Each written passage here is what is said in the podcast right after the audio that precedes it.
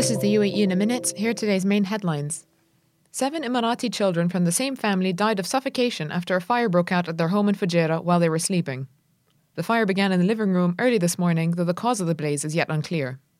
Four girls and three boys aged between 5 and 13 were found unconscious and immediately transferred to Dibba Hospital where they were pronounced dead. The Arab coalition fighting in Yemen, which includes the UAE, has said it will commit 5.5 billion dirhams in humanitarian aid for the country, where the coalition has been battling Houthi rebels on behalf of the internationally recognized government.